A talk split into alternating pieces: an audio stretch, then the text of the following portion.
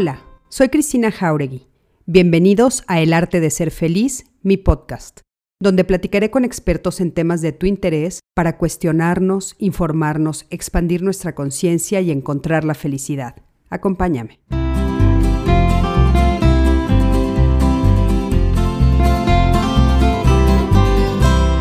Hola, ¿qué tal? ¿Cómo están?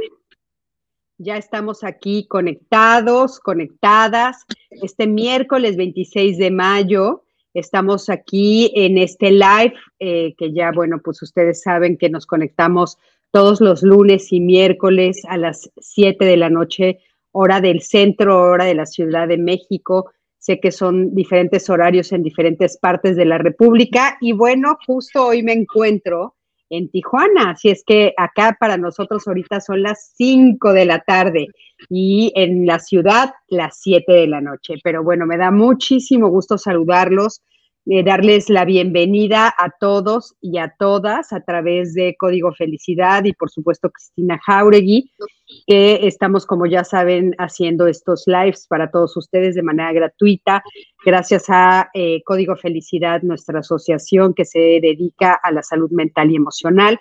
Y esta noche decidimos platicar con eh, todos ustedes sobre este tema maravilloso que es la resiliencia esta palabra que, como platicábamos con nuestra invitada de esta noche, eh, pues muchas veces la hemos escuchado, a, veces hay personas que tienen, hay otros que no saben de qué se trata, y platicábamos, y ya nos los contará ella mucho más a detalle, que bueno, es, es muy importante eh, pues las características, eh, ahora sí que las herramientas, las virtudes, las actitudes que tiene una persona que puede llamarse a sí mismo o a la que podemos platicar, por supuesto, esta noche nuestra queridísima Rosa Argentina Rivas Lacayo, que no saben lo contenta que estoy de tener esta noche aquí con nosotros. La quiero muchísimo, colegas, amigas desde hace ya varios años he tenido la suerte de estar en su programa muchas veces porque, bueno, es muy generosa y me ha invitado. Ella, muy linda, también ha estado con nosotros varias veces. Me encanta platicar con ella y también he tenido la suerte de tener diálogo. Muchas veces hemos estado juntas. Y bueno, pues me da muchísimo gusto darles las buenas noches a eh, Fabi Cordero, Eda Elena Martínez, Adriana Hernández, Araceli Verona, Laura Rubalcaba, Ale, ¿cómo estás? Alejandro Méndez, Ana Sofía Campero, y bueno, todos los que ya se están empezando a conectar, Hilda Bremón, Monse, ¿cómo estás? Gracias por siempre estar aquí, Yadira Mendoza, Laura Elena, que está desde hace un, un rato esperándonos, y bueno, todos los que ya se están conectando, de veras, muchísimas gracias por estar conectados. Moni, eh, Lisi, ¿cómo estás? Teresita Rojas, Lulu Cruz, ¿cómo estás? Te mando un fuerte abrazo, Lulu, Mari García de Álvarez. ¿Cómo están? ¿Cómo están todos? Me da muchísimo gusto. ¿Y qué opinan de esto de la resiliencia? Este tema maravilloso el día de hoy que nombramos resiliencia, el secreto para la felicidad. ¿Ustedes qué opinan de esto? Elena Flores Castro, te mando un beso enorme. Y bueno, Rosita, te abrazo fuerte, fuerte, fuerte, como dije en tu programa la semana pasada, ya tengo ganas de verte, de abrazarte en persona. Ojalá esta pandemia ya nos permita estar juntas una vez más en el mismo espacio. Me da mucho gusto saludarte y bienvenida al programa del día de hoy. Muchísimas gracias, este, Cristina. Siempre es un honor y una alegría el poder compartir contigo. Soy yo la que siempre queda agradecida contigo por abrirme este espacio tan personal, tan tuyo, que también nos pone en contacto con, con tantas otras personas que te escuchan, te siguen y sobre todo que te quieren mucho. Muchas gracias, Rosita. Platícanos un poquito. Tú, ¿dónde estás ahorita? ¿Qué te dedicas? ¿Qué estás haciendo? Platícanos, por favor. Mira, estoy en estos momentos en la Ciudad de México. Eh, yo me dedico pues a impartir talleres, cursos. Antes lo, lo, hacía todo de manera presencial. Ahora pues como tantos lo hacemos vía, eh, vía electrónica, vía Zoom, a través de la, del Internet. Pero mi trabajo en resiliencia es tal vez lo más importante para este programa del día de hoy, Y yo, como comentábamos brevemente, Cris, hace más de 17 años que yo imparto talleres de resiliencia. Eh, posiblemente fui pionera en el tema en México. Empecé a trabajar con el tema en colaboración con, con colaboradores psiquiatras a finales de los 90, porque fue realmente en la década de los 90 cuando afloró el término resiliencia desde la psicología positiva y desde largas investigaciones que se venían haciendo desde la década de los 70. Eh, el tema de la resiliencia, ¿cómo es que se inicia? Fíjate, Cris, que la palabra resiliencia es una palabra de la física del siglo XIX. Eh, ¿A qué me refiero con esto? En el siglo XIX, en esa gran revolución industrial donde se aspiró al sueño de que las máquinas lo podían hacer todo, de repente se dieron cuenta que las máquinas fallaban y al revisarlas se daban cuenta que había partes de la máquina desgastadas. A eso le llamaron estrés. Pero el término resiliencia también viene de la física del siglo XIX, al igual que estrés, porque descubrieron que había materiales que aunque los presionaras fuertemente, en el momento en que los liberas de la presión, toman su forma original. Eso pasa, por ejemplo, con la almohada en la que ponemos la cabeza todas las noches, la deformamos. Tú sabes que la cabeza es una de las partes del cuerpo que más pesa. Y en el momento que la pones en la almohada, pues va a deformar de alguna manera la almohada. Sin embargo, en la mañana siguiente tú te levantas y en pocos segundos a veces ya si el material está muy gastadito, será un par de minutos, pero otra vez la almohada vuelve a tomar su forma. Eso es un material resiliente. Entonces, en la década de los 70, en la década de los 70, eh, la psiquiatría empezó a interesarse en lo que los americanos llaman los inner cities.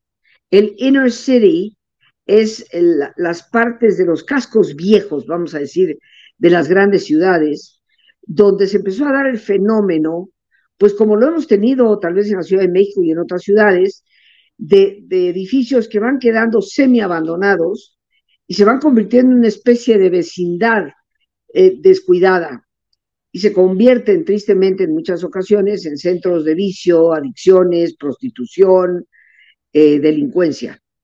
Entonces hicieron un estudio longitudinal por más de veintitantos años, desde la década de los setentas, doctor Smith fue el, principal, y viendo, haciendo pruebas con estos niños de siete, ocho añitos que vivían en ese medio delincuencial, prostituido, adictivo eh, y violento.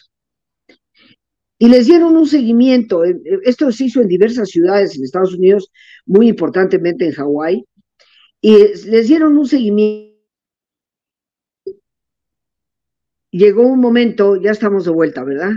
Sí, llegó un momento en que, sí, pasaron, Cris, pues calcúlale tú, veintitantos, casi treinta años, desde principios de los setentas a mediados de los noventa, y hicieron un, un registro para poder rastrear a esos niños que habían entrevistado años atrás.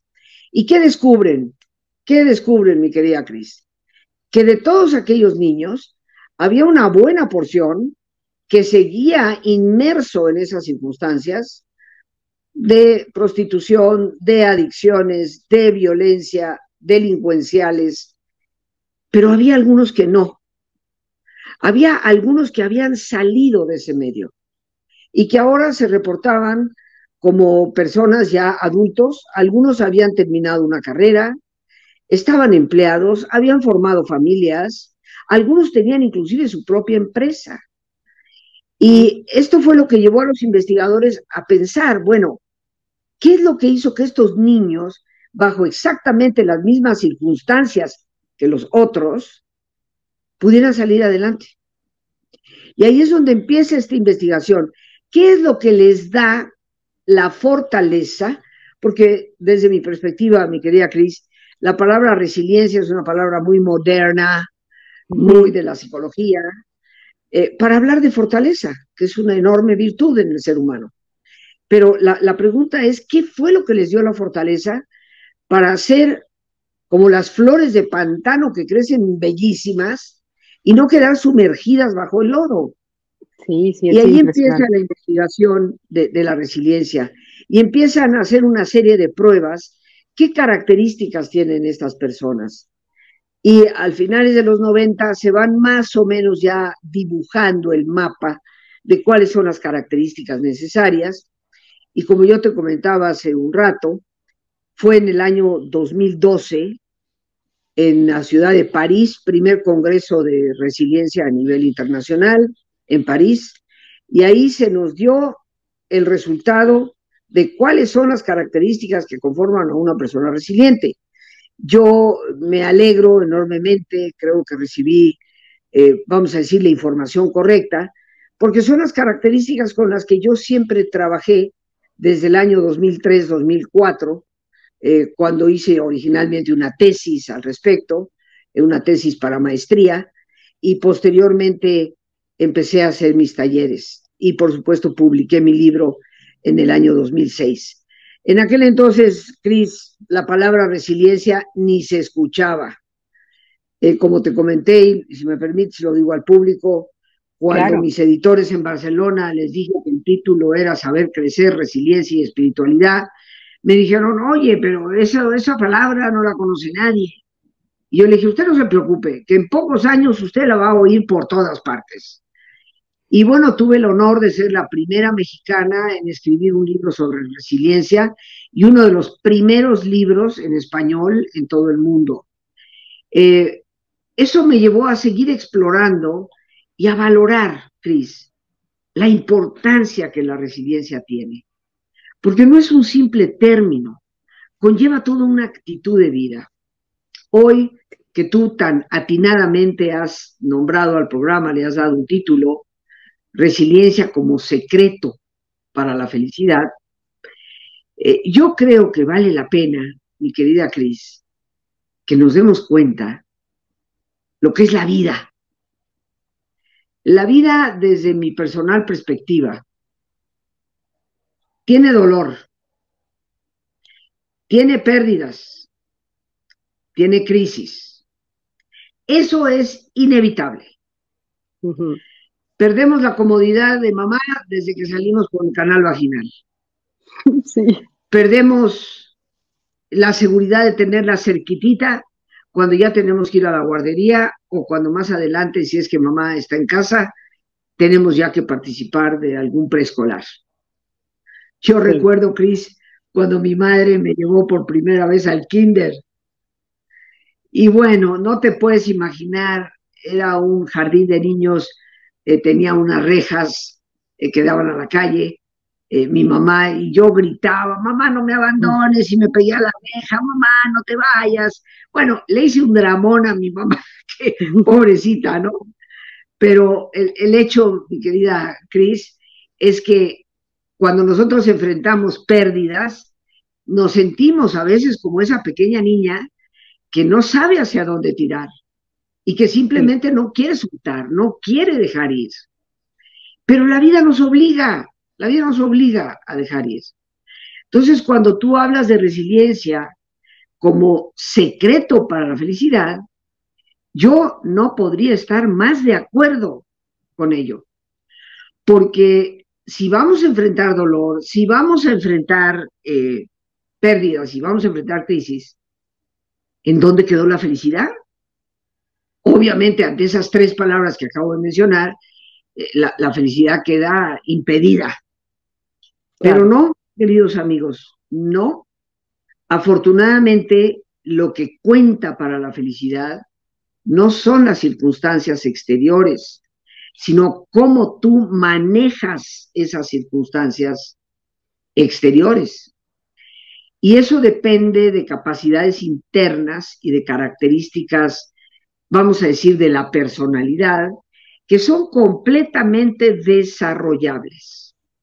Claro. Una de las preguntas que, que, la gente me hace de entrada es, ¿hay personas que nacen resilientes o se hacen resilientes? Y yo digo que nadie nace, ¿no? Nosotros nacemos con una carga genética, ciertamente, con ciertas tendencias, no solo físicas, también psicológicas, pero el entorno en el que vivimos es muy importante. Cuando tú vives en un hogar donde te enseñan a tener seguridad en ti mismo, fomentan tu autoestima, hay un buen nivel de comunicación donde tú puedes expresar lo que necesitas, lo que piensas, lo que sientes. Eso te da resiliencia. ¿Qué es la resiliencia? Bueno, yo te la defino en términos muy sencillos. La resiliencia es la capacidad que tiene una persona para enfrentar la crisis, ya sea dolor, pérdida, sobreponerse a esa crisis, aprender de la experiencia vivida y crecer como persona, convirtiéndose en una mejor persona. Oye, Eso es la resiliencia. pero fíjate, eh, eh, ahorita que dijiste de dónde nace, que me parece encantadora la historia y aparte muy, muy interesante esto que nos estás diciendo.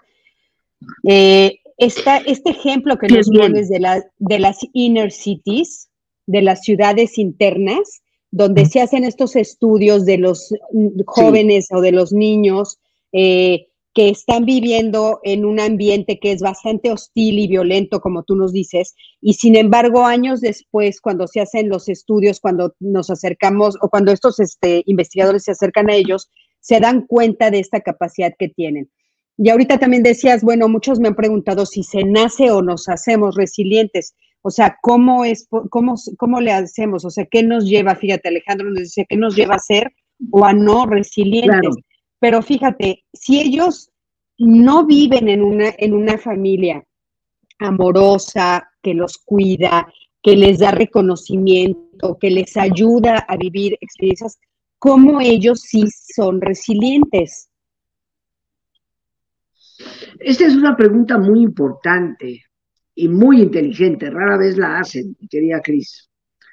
Pero la realidad es la siguiente. Lo que se ha descubierto en términos de investigación clínica, científica respecto a la resiliencia, es que a veces no son los padres los que, vamos a decir, inyectan en el niño o la niña esa capacidad de fortaleza. Puede ser un maestro, que tan solo un maestro durante un solo año en, en una clase en primaria ha dado al niño una calidez un apoyo y una seguridad que le transforman la vida. A veces no es ni los papás ni el maestro, a veces es un vecino, a veces esos niños que tal vez tenían de vez en cuando el oficio de repartir un periódico, se encuentran con alguien que está fuera de su casa al recibir el periódico, como se acostumbraba en esos entonces, y se ponen a platicar y esa persona, en su plática con el niño, le transfiere una seguridad y le hace sentir importante. Esas huellas, Cris, marcan a la persona. Entonces, cuando yo en lo personal, por ejemplo, hablo propiamente de resiliencia, hago notar lo importante que puede ser la palabra de un maestro, de un vecino, de un desconocido que en un momento determinado te pondera, te felicita por algo, dice, oiga, qué bien se le ve. Y eso para un niño puede ser una, una, una plataforma de arranque. Y esto es lo que descubrieron, que esos niños que habían logrado salir eran niños que habían recibido de alguien algún tipo de mensaje que les había hecho posible el confiar en ellos mismos. Y esa confianza en sí mismo, que es una característica básica de la autoestima, fue lo que los llevó a luchar por salir de ese entorno en el que se encontraban. No sé si esto te hace el sentido para contestar la pregunta.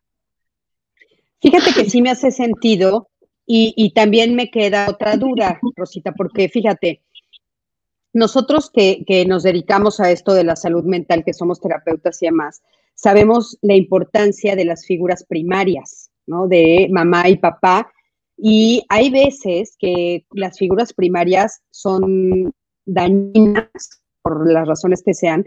Eh, entre ellas puede ser todas estas cosas que estuvimos diciendo, que están viviendo en un entorno violento, adictivo, ¿no? De abandono, etcétera. Y entonces hay, niños que, les deshacen su autoestima. Y, y, hay niños que aún, aunque le, y que no pueden salir adelante. Les deshacen la autoestima y no pueden salir adelante. Y hay otros niños que aunque les deshacen la autoestima, encuentran a una u otra persona que les da esto que tú acabas de nombrar, que es el reconocimiento, y entonces ellos pueden desarrollarlo. O sea, ¿cuál es, cuál es mi duda? Es como si, si hubiera algo, algo intrínseco en alguien y, y en otras personas no, que les hace poder desarrollarla más fácilmente. O sea, siento que a veces pasa eso. Fíjate, aquí dice Lisi, ¿por qué algunas personas son más resilientes que otras? creo que yo no soy resiliente y cuando algo me pasa o tengo problemas, no sé cómo resolverlos y a veces huyo de ellos. O sea, eso sería como un poco, ¿por qué dentro de una misma familia, Rosita, hay un hermano que lo logra y otro que no? Bueno, eh, eh, acabas de poner un ejemplo donde vemos que esto no es una situación genética. Cada persona es un individuo único y cada niño dentro de un contexto de una única familia eh, toma las cosas de manera diferente.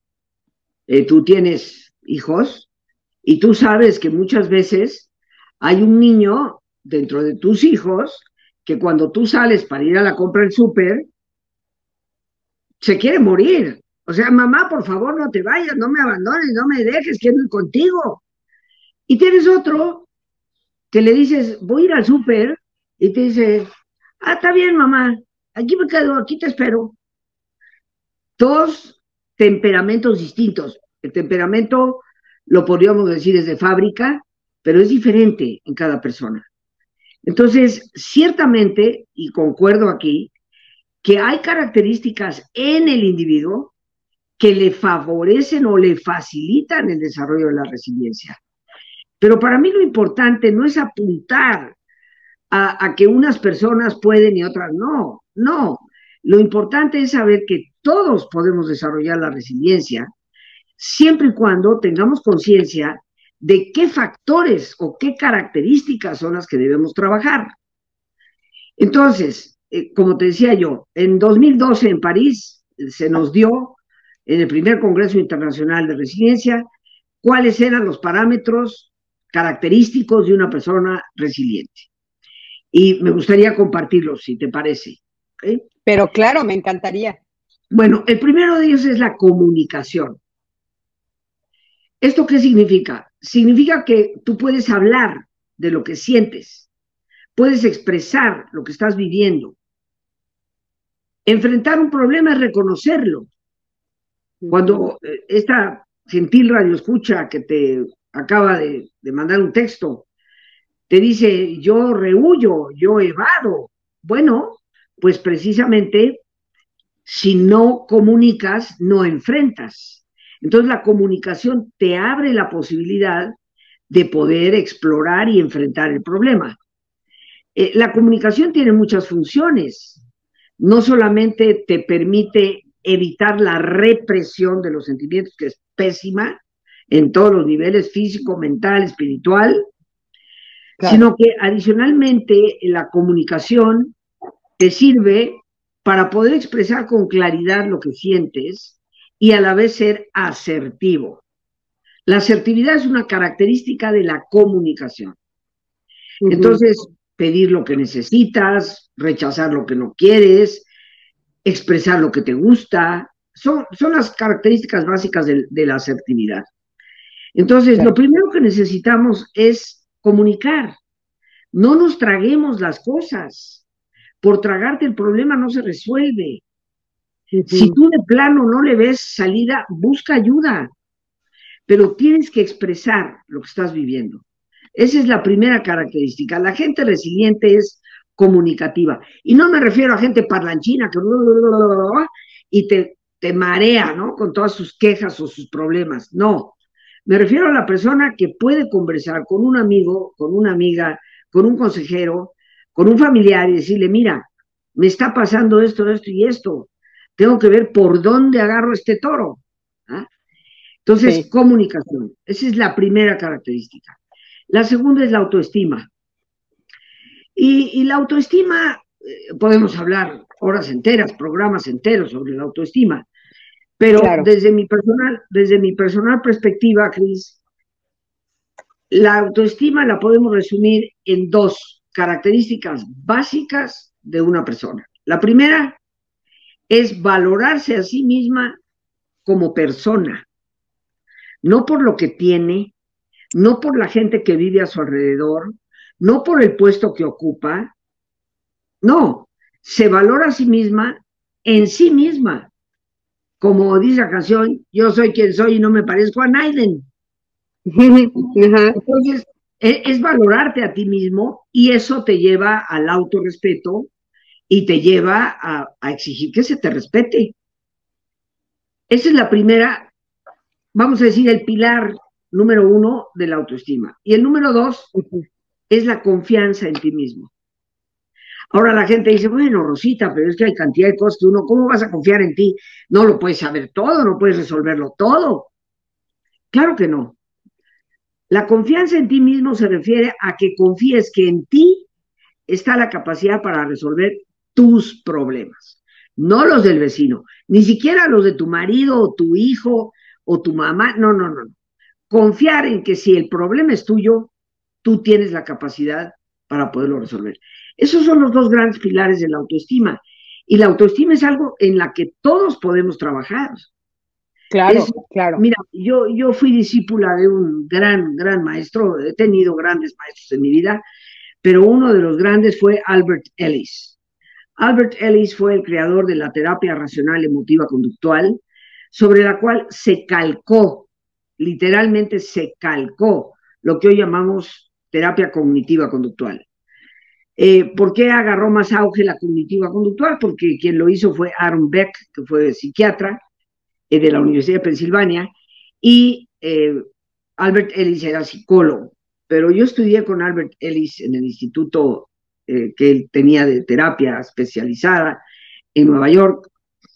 Y Albert Ellis era un hombre que no se atrevía a acercarse a una mujer cuando era jovencito. ¿Por? Cuando él era adolescente. Esta es una experiencia que no leí, es una experiencia que él nos dijo en clase. Entonces, él no se atrevía a acercarse a, ninguna mujer. Le daba pavor. Y un día decidió que él tenía que romper ese miedo. Y dijo, bueno, ¿qué es lo peor que me puede pasar si yo voy a un parque y me siento junto a una chica y le invito a tomar un café? Pues lo peor que puede pasar, dijo, es que me diga que no.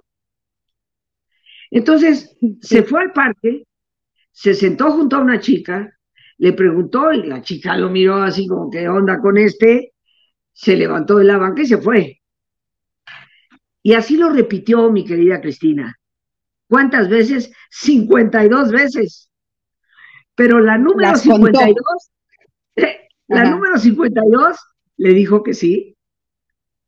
Y salieron a tomar café, se hicieron amigos, terminaron siendo novios. ¿Y qué te puedo decir?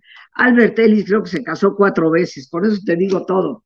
Yo creo que no se le quitó la maña de estar invitando a los cafés a tantas mujeres, ¿no? Pero esa es una muestra de cómo una persona puede definitivamente trabajar sobre sí mismo a través de la voluntad. Entonces podemos trabajar sobre nuestra autoestima que es la segunda característica de la resiliencia. La tercera característica de la resiliencia es la autonomía.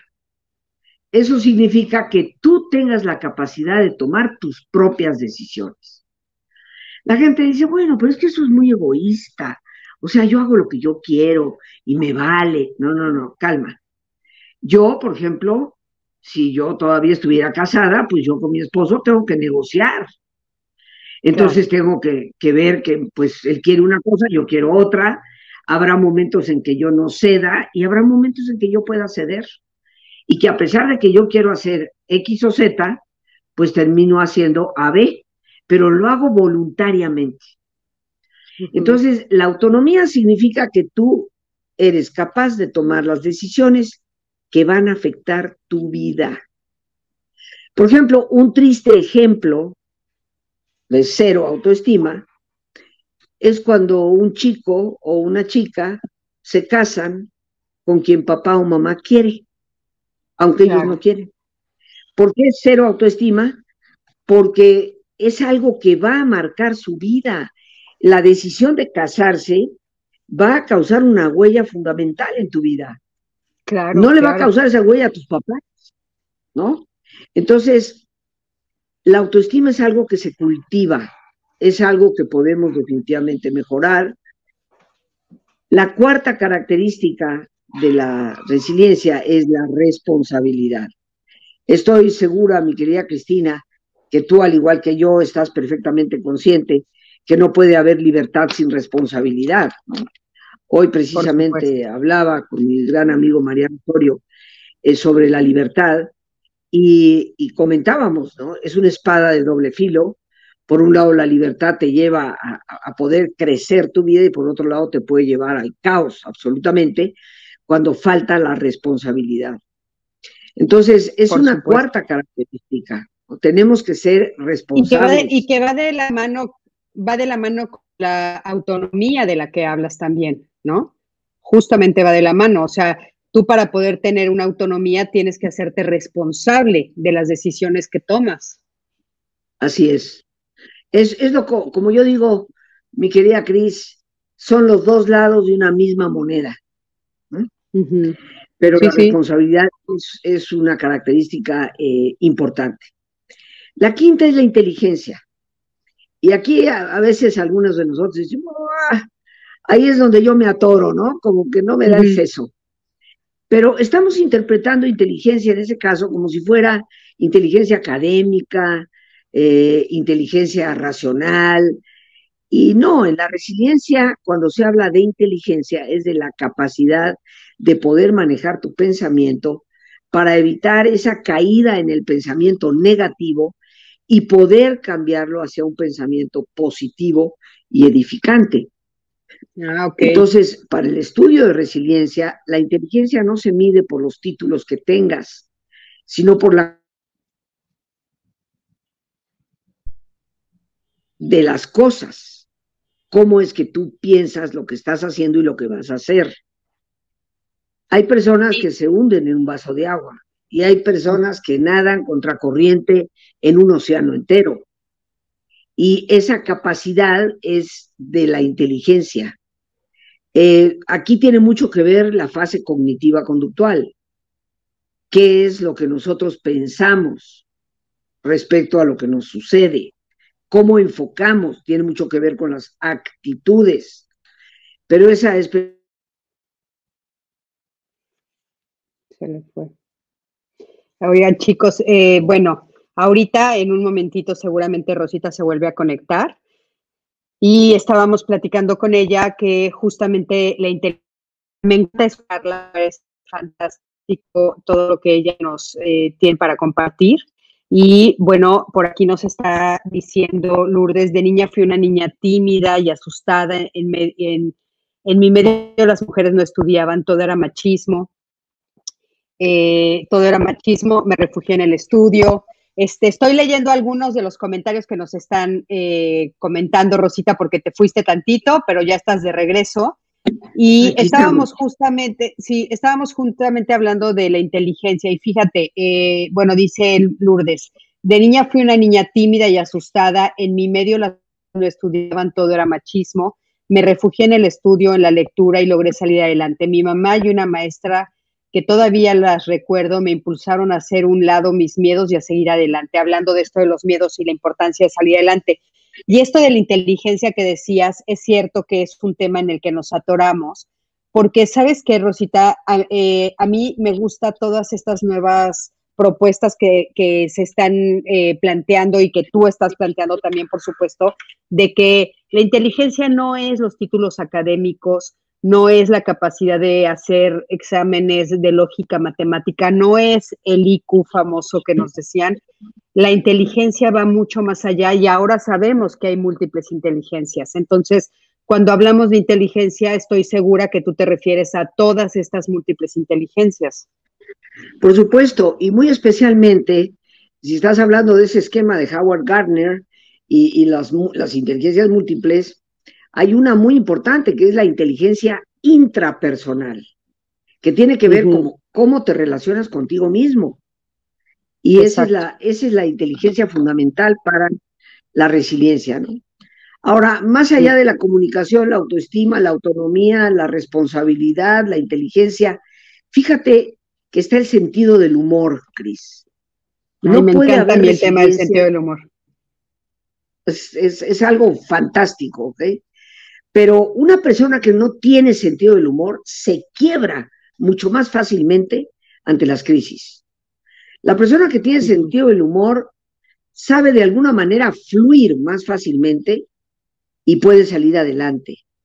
Y esto implica la capacidad de saber reír, saber jugar, eh, implica una capacidad de comprender las cosas en su justa dimensión, de reconocer la realidad de que todo pasa, nada es permanente, y es, es importante, es una característica muy importante. Después sigue la característica del perdón. Rosita, eh, hacemos, hacemos tantito. El perdón es. Perdón, ¿me escuchas?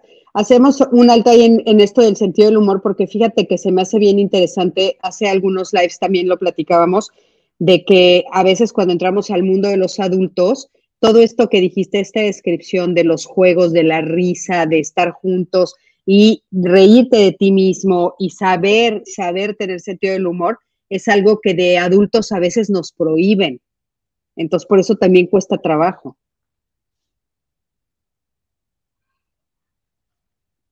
Bueno, eh, yo creo que el sentido del humor, mi querida Cris, aunque a veces te oigo un poco entrecortada, los niños tienen la capacidad natural de reírse. Nosotros los adultos se las inhibimos. Sí. Pero nunca es tarde para recuperarla. Cualquier persona puede, aún en su adultez más tardía, recuperar el sentido del humor, que tiene que ver, te lo voy a resumir en, una, en un proverbio holandés. El sentido del humor es el patio de recreo de la inteligencia. O sea, la gente verdaderamente inteligente tiene sentido del humor, porque sabe que no sabe nada, porque tiene la capacidad para ver la relatividad de las circunstancias que hay a su alrededor. Entonces, el sentido del humor constituye un, un faro de luz en medio de nuestras oscuridades y nos fortalece. Sigue el perdón, la capacidad de perdonar. Y esto es importante porque el que no perdona, como en algunos momentos tan amablemente me has invitado a tu programa y he hablado sobre el tema, que tengo 42 años de trabajar en ello, esa, esa capacidad de perdonar es lo único que te libera del pasado. El perdón es lo único que hace posible dejar atrás el pasado, vivir en el presente y mirar hacia el futuro. Y la persona resiliente no se puede quedar atrapada en el problema. Entonces el perdón constituye un un cimiento fundamental de la resiliencia humana, porque si no nos quedamos esclavizados a relaciones que ya no existen, justificándonos a veces como víctimas, como pudo suceder con muchos de aquellos niños de esas inner cities, de esos centros, ciudades interiores que se habían deteriorado, esos centros neurálgicos de la ciudad que se deterioraron y que justificaban a los 30 años después de que se, se investigó pues es que yo sigo aquí porque, pues, ¿qué quiere que haga, no? Mi mamá es así, mi papá me trató así, mi abuelo me hizo, y quedamos como víctimas permanentes. Entonces, el perdón es muy importante. Eh, como decía eh, Jean-Paul Sartre, no puedes cambiar nada de lo que te hicieron. Tienes que perdonar a quien te lo hizo. Y eso es indispensable para poder seguir adelante. ¿no? Después del perdón, por supuesto, está la madurez. Y la madurez, mi querida Cris, algunas personas la interpretan como, claro, eso se alcanza con la edad. No, la madurez no necesariamente es resultado cronológico del avance de los años y de la edad en una persona. Hay personas jóvenes muy, muy maduras y, puede haber personas muy mayores con una completa inmadurez. ¿Qué, es lo que consiste la madurez de la persona? Una persona madura es la persona que ha sabido aprender de sus experiencias y capitalizar esa fuente de aprendizaje. No ha vuelto a caer fácilmente en el mismo error y puede vislumbrar eh, las cosas como inciertas, la vida es incierta, y es capaz de tolerar esa incertidumbre. Tú observa, eh, mi querida Cris, a los niños pequeños. Los niños pequeños no pueden tolerar la incertidumbre. El niño pequeño te dice, mami, mami, ¿a dónde vamos a ir de vacaciones? Ay, mijito, pues todavía no sé. ¿Cómo que no sabes, mamá? No, tal vez podemos ir a Tlaxcala, tal vez a Acapulco. No, mamá, ¿a dónde vamos a ir? El niño quiere las cosas ya no tiene esa capacidad de tolerar lo incierto, ¿no? Entonces la madurez es un factor importante. La característica que sigue es el apoyo social. Mi querida Cris, no podemos, no podemos vivir aislados. Necesitamos unos de otros. Y, y, retorno a lo que dije al principio. A veces, a veces no es papá y mamá. A veces fue un maestro, un vecino, una persona a quien le entregué una pizza y que de repente no solamente me dio una buena propina, sino que me dijo algo bonito y me dijo, oiga, si, si quiere más chamba, yo le ofrezco, usted se ve inteligente, ah, te puede cambiar la vida. Porque ese pequeñísimo detalle que algunas personas pueden decir, pero, pero Rosita, por favor, ¿qué, tanto puede hacer un maestro en, en cuarto de primaria eh, teniendo al chico nada más un año y habiéndole dicho dos o tres ocasiones que era una gran persona, que era un lindo niño o niña. ¿En qué? Bueno, pues mi querida Cris, ese es el hilo con el cual surcimos los rotos de nuestra tela. Basta un hilo para surcir. Y a través de esos hilos, ya lo pongo en plural, construimos el apoyo social. ¿Eso qué quiere decir, amigos? Quiere decir que todos necesitamos tener vínculos, necesitamos estar interconectados con otras personas, que sean significativas para nosotros. A veces no es la familia. Yo en mi vida, Cris, ¿qué te puedo decir? Toda mi familia ha muerto. Soy la única que sobrevive de toda la familia. Ay, Rosita. Entonces, ¿Cuál es el entretejido mío? Amistades valiosísimas. Amistades que sé que puedo llamar a las 3 de la madrugada y decirle, oye, me está pasando esto y sé que en, media hora máximo están aquí, si no es que en 10 minutos. Entonces, uno siempre tiene que crear vínculos. Y para esto no estemos con la mano extendida esperando que alguien nos la dé. No, tendamos nosotros la mano para ayudar a otro y vamos a ir creando esos vínculos, pero el apoyo social es importante. El optimismo es la siguiente característica y quitémonos de la cabeza esta idea de que el optimismo es pensar ilusamente. No, optimismo viene de la palabra optimar y quiere decir sacarle el mayor provecho a lo que sí tienes. Es precisamente ver ese vaso medio lleno, y no medio vacío. Esa es la diferencia. Pero el optimismo, y creo que tú lo sabes perfectamente bien, seguramente has hablado del tema, mi querida Cristina, para, para la psicología positiva es indispensable. Hace 50 años, Cris, yo empecé a dar cursos. Estoy cumpliendo 50 años de dar cursos de desarrollo humano. Y cuando yo empecé trabajando con el método Silva, que sigo impartiendo, hablaba del pensamiento positivo. Y la gente me miraba como, ah, es que Rosita es buena onda, es muy jovencita, quiere que todo el mundo piense bonito. Hoy la psicología ha comprobado que ese pensamiento positivo es fundamental para tu salud mental y en consecuencia para tu salud física. Y por último, eh, la última característica, número 11, es la espiritualidad. La espiritualidad no se refiere a religión, se refiere a valores.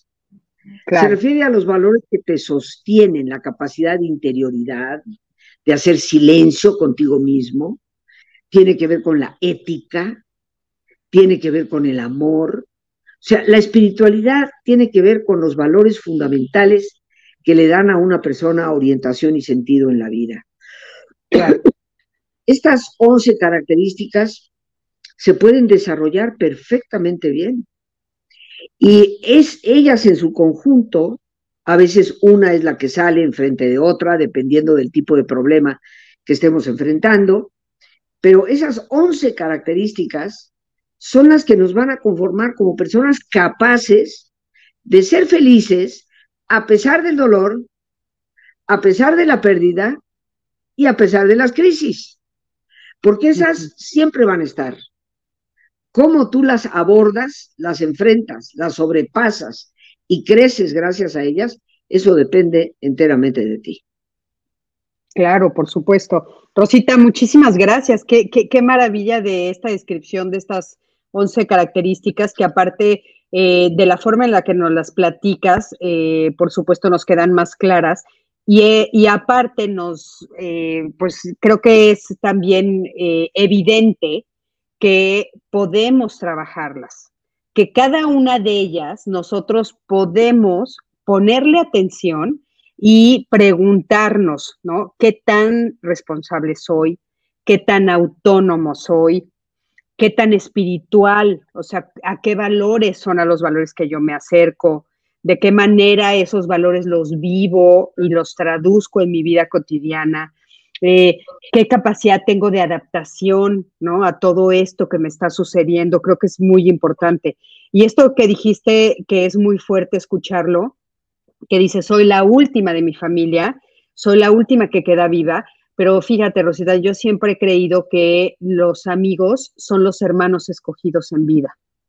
Y, la y la verdad es que a veces los hermanos escogidos en vida que son los amigos que te vas encontrando en el camino, eh, bueno, pues se convierten más en familia que a veces la misma familia, ¿no? Son los que nos acompañan, o sea, tenemos eh, eh, esas relaciones entrañables, que también es parte de ser resiliente, o sea, la capacidad que tengo de establecer esas relaciones y mantenerlas junto a mí. También eso me ayuda a ser resiliente, porque como tú dices, bueno, aparte de que yo me doy cuenta que tal vez en una noche tengo una emergencia o alguna crisis, alguna situación difícil, bueno, yo me doy cuenta de todas mis capacidades de adaptación, mi inteligencia para poder sobrellevarla, pero la maravilla también de tener una llamada a quien hacérsela. Eso es bien importante. Muy importante, muy importante. Y estarás de acuerdo, Cris, que hay personas que si hubieran vivido la cantidad de pérdidas que yo he vivido, algunas personas se sentarían en el banquillo del llanto a decir, mira, mira lo que me ha hecho la vida. ¿Cómo esperas que yo pueda responderle a la vida si me ha maltratado tanto? Y caemos en ese, en esa victimez, como yo le suelo llamar, en donde pues el mundo, Dios, la gente tiene la culpa de mi personal catástrofe, pero no me estoy responsabilizando porque lo que pasó ya pasó. Ahora, lo que está pasando ahora depende por entero de mí. Y mi trabajo con la resiliencia, Cris, si me permites, a lo largo de tantos años, desde finales de los noventas, y después de mi trabajo ya impartiendo eh, estos conceptos y compartiéndolos con mucha gente, pues es, es lo que me ha llevado a, crear un, un, taller desde el año 2004, que obviamente se ha ido actualizando desde ese entonces, del cual salió un libro que se llama Saber Crecer, Resiliencia y Espiritualidad, y, y que es un taller que imparto periódicamente, por lo menos una vez al año. Y si tú me permites, me gustaría compartir con el público eh, pues una invitación. Los próximos días 7, 9 y 10, que es lunes, miércoles y jueves, de 7 de la tarde a 9 de la noche, voy a tener el enorme gusto de compartir un taller que se llama precisamente Resiliencia ante las crisis. Y creo que hoy más que nunca necesitamos hacernos de las herramientas, de los recursos. Mis talleres son eminentemente prácticos, no meramente teóricos. Y bueno, será un honor para mí, mi, Cris, eh, tener a, a, mucho de tu público reunido con nosotros, es vía Zoom, ¿verdad? Es a través del Internet, con lo cual la gente lo puede hacer desde la comodidad de casa. Y si me permites, doy un teléfono para que las personas puedan claro. Mira, es el 55 37 32 91 04. Lo repito con todo gusto, 55 37 32 91 04. Eso sirve para una llamada telefónica, para un WhatsApp o para un Telegram. Ahí les darán todos los informes. El propósito del taller, Cris, es darle a las personas las herramientas para poder desarrollar esas capacidades internas, las claves fundamentales para desarrollar esas 11 características y tendremos también una aplicación especial para cómo manejar nuestras pérdidas, ya sea por un duelo que tengamos que realizar y poder navegar seguros, ¿no? Porque eh, yo visualizo la vida, mi querida Cris, como un barco. Un barco que navega y que a veces se va a enfrentar a vientos muy fuertes, a oleajes muy fuertes, y que de nosotros depende la capacidad de manejar ese barco para salir de la tormenta y llegar a buen puerto. Y la característica básica del capitán del barco, que somos nosotros mismos, está en la capacidad de resiliencia de la persona. Porque pues tú, al igual que yo, sabemos que hay personas que se desesperan más rápido que a prisa ante la primera gota de lluvia y que hay personas que pueden tolerar rayos, centellas, truenos, vientos fuertes y salir adelante. No depende de exacto, y no depende de la casualidad ni de ser una persona especial, pero sí de haber cultivado esas características que nos preparan para lo que siempre vamos a tener que enfrentar, crisis. Sí, yo creo que yo creo que son fundamentales, fundamentales para poder hacer este viaje, ¿no? Llamado vida. Oye, Rosita, y, eh, nos dijiste estas 11 características, pero, por ejemplo, Jaro nos está preguntando si ser agradecido y generar vínculos con los amigos también ayuda a ser resilientes. Lo de los amigos ya no lo respondiste, lo de ser agradecido. Bueno, obviamente, mi querida Cris, si tú quieres establecer vínculos, vas a tener que tener ciertas características, como es la gratitud. Si tú eres una persona que no eres agradecida, o inclusive llegas a ser mal agradecida, pues ¿cómo vas a crear un vínculo? No estás creando el vínculo. Claro. Entonces, en el apoyo social, por supuesto que entra la gratitud, es muy importante. Es una de las 24 eh, eh, características que la psicología positiva nos dice son emociones positivas. Una de ellas es precisamente la gratitud. Y se ha visto en la experimentación clínica, en los análisis que se han hecho de investigación, que es una virtud, yo le llamo virtud importantísima para que una persona pueda salir adelante. Pero lo que yo sí les quiero recordar es que si ustedes tienen la curiosidad de investigar la psicología positiva desde la Universidad de Pensilvania, que es donde se origina con Martín Seligman, van a ver que el eje fundamental de la psicología positiva es la resiliencia, indudablemente. Sí, indudablemente. A ver, mira, eh, María de Lourdes nos dice, muy cierto, Rosita, en mi camino me he encontrado con mucha gente valiosa que me apoyó y siempre estaré agradecida. Nunca tendré cómo pagárselo, solo de pagar ayudando unos a otros. Y esto, bueno, pues es cierto, ¿no? Esto que nos dice María de Lourdes, esto de eh, ahora sí que pagarlo, pagarle eh, con el mismo favor o con la misma situación o ayudando a otro, también esa es una manera de ser agradecida con la vida ¿no? y con las cosas que nos suceden en la vida, las cosas positivas que nos suceden. Así es. Así es. Eh, María García.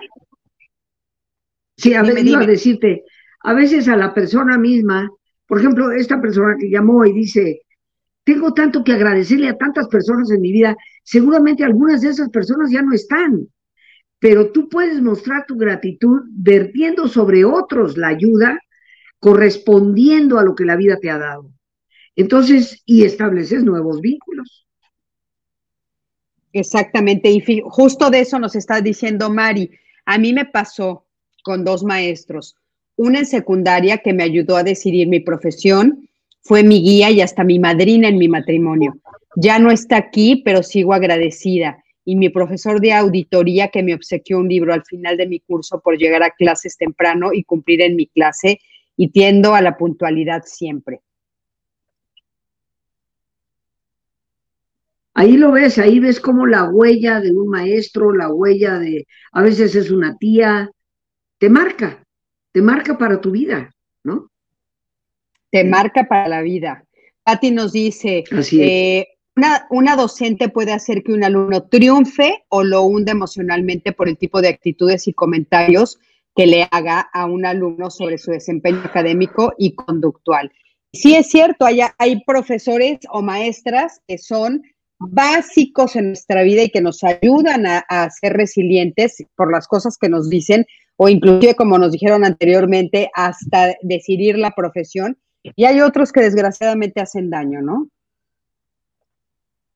Por supuesto, mi querida Cris, lo que importa, queridos amigos, es recordar, no importa lo que nos hacen, lo que importa es lo que nosotros hacemos con lo que nos hacen.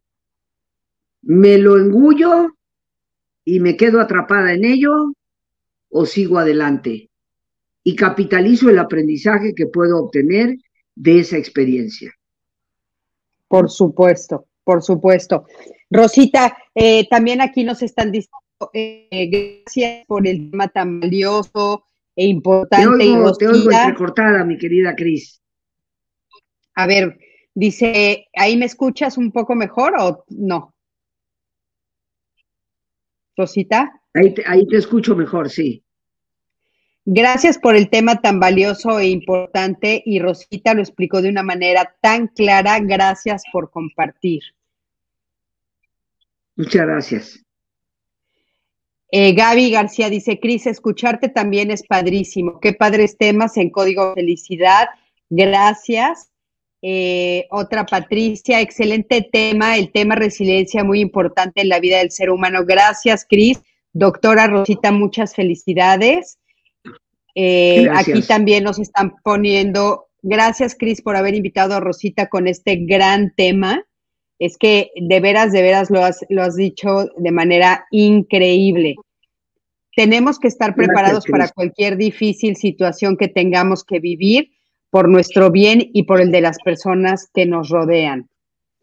Eh, ok, eh, algunos están preguntando dónde está Odette. Estamos hoy en, este, en Tijuana y entonces no ha podido estar conectada. Lo siento, este, lo siento mucho, pero ya saben que siempre está presente. Está aquí al lado de mí, está apoyándome, está conmigo, pero por eso no les ha comentado. Discúlpenme, por favor, por eso. Y bueno, eh, les puse ahí el teléfono de Rosita. En todos los lugares lo pueden encontrar en Código Felicidad, en Cristina Jauregui. Yo se los puse, se los acabo de poner ahorita para que por favor se sienten el taller. Están preguntando que les gustaría tomar el taller y por aquí dice eh, Constanza que si tiene un costo. Sí, cómo no. Eso el, teléfono que hemos dado, porque eso lo maneja administración, 55 37 32 91 04. Ahí con todo gusto les dan todos los informes, pero créanme, eh, mira, eh, Cris, de algo me precio y es de la calidad de nuestro trabajo. Entonces, les garantizo una experiencia verdaderamente importante para mejorar la calidad de vida eh, y para, para tener ciertamente esa resiliencia que tanto, tanto necesitamos. También vale la pena mencionar que es la única vez que lo imparto durante todo el año, solamente en esta ocasión. Sí, Rosita, muchísimas gracias, gracias de veras por haber estado con nosotros. Discúlpenme si hubo problemas este, de, conexión. A veces recuerden que estamos a través de las redes este, a la distancia. Les comentaba al principio pues que bueno, yo, yo en esta ocasión me encuentro en Tijuana y entonces, bueno, acuérdense que atrás de todo Código Felicidad estamos muchas personas trabajando, a veces las respuestas las hago yo, a veces las hace mi equipo, que también es Odette Rodríguez, y Diana y Pacheco, que está por ahí. Entonces, a veces este, se pueden estar confundiendo porque están preguntando mucho que por qué dice el nombre de Odette Rodríguez, de Odette Rodríguez y es Cristina Jauregui. Este, perdón, a la estoy en su computadora y no sé si eso está haciendo que parezca que está contestando ella, pero estoy yo. Este, tengo que hacer este tipo de aclaraciones, pero se los agradezco mucho. Este, gracias por estar conectados, gracias a todos por siempre estar atrás y hacer una comunidad maravillosa, pero sobre todo esta noche, bueno, te abrazo a la distancia, mi querida Rosita, te abrazo de veras porque te quiero mucho, porque agradezco mucho tu expertise, porque siempre escucharte es aprender enormemente de ti. Soy tu gran fan, lo digo con muchísimo cariño. Me encanta la manera en la, que, en la que explicas las cosas, la claridad con las que las explicas. Y aparte, sabes que yo siempre he creído que una persona que entiende perfecto el tema y que lo maneja, lo explica tan claro y tan, tan increíblemente transparente como tú. Entonces me encanta tenerte en el programa. Te abrazo fuerte, fuerte, fuerte. Y, y una vez más, gracias por estar aquí. Muchas, muchas gracias a ti, Cris, y a todo el público. Un abrazo también para Odette y para todo el equipo por allá. Y aquí estoy yo con mi código felicidad. Ay, gracias, Rosita. Qué bueno que te llegó, qué bueno que gracias la taza, te la mandamos con muchísimo cariño y pronto ya, este, por fin ya vamos a tener las tazas eh, a través de Código Felicidad, que muchos nos los están pidiendo. Ya las próximas semanas les vamos a decir cómo pueden adquirir alguna de las tazas si la quieren. Les mando un beso enorme. Nos vemos la próxima semana. Por favor, ya les dejé los teléfonos de Rosita para que se inscriban a su maravilloso taller y aparte la sigan porque tiene también este, todos los días, Rosy, te estás dando o, cada cuando estás en los lives? Todos los días estoy a la una de la tarde a través de Facebook, en ocasiones a través también de YouTube.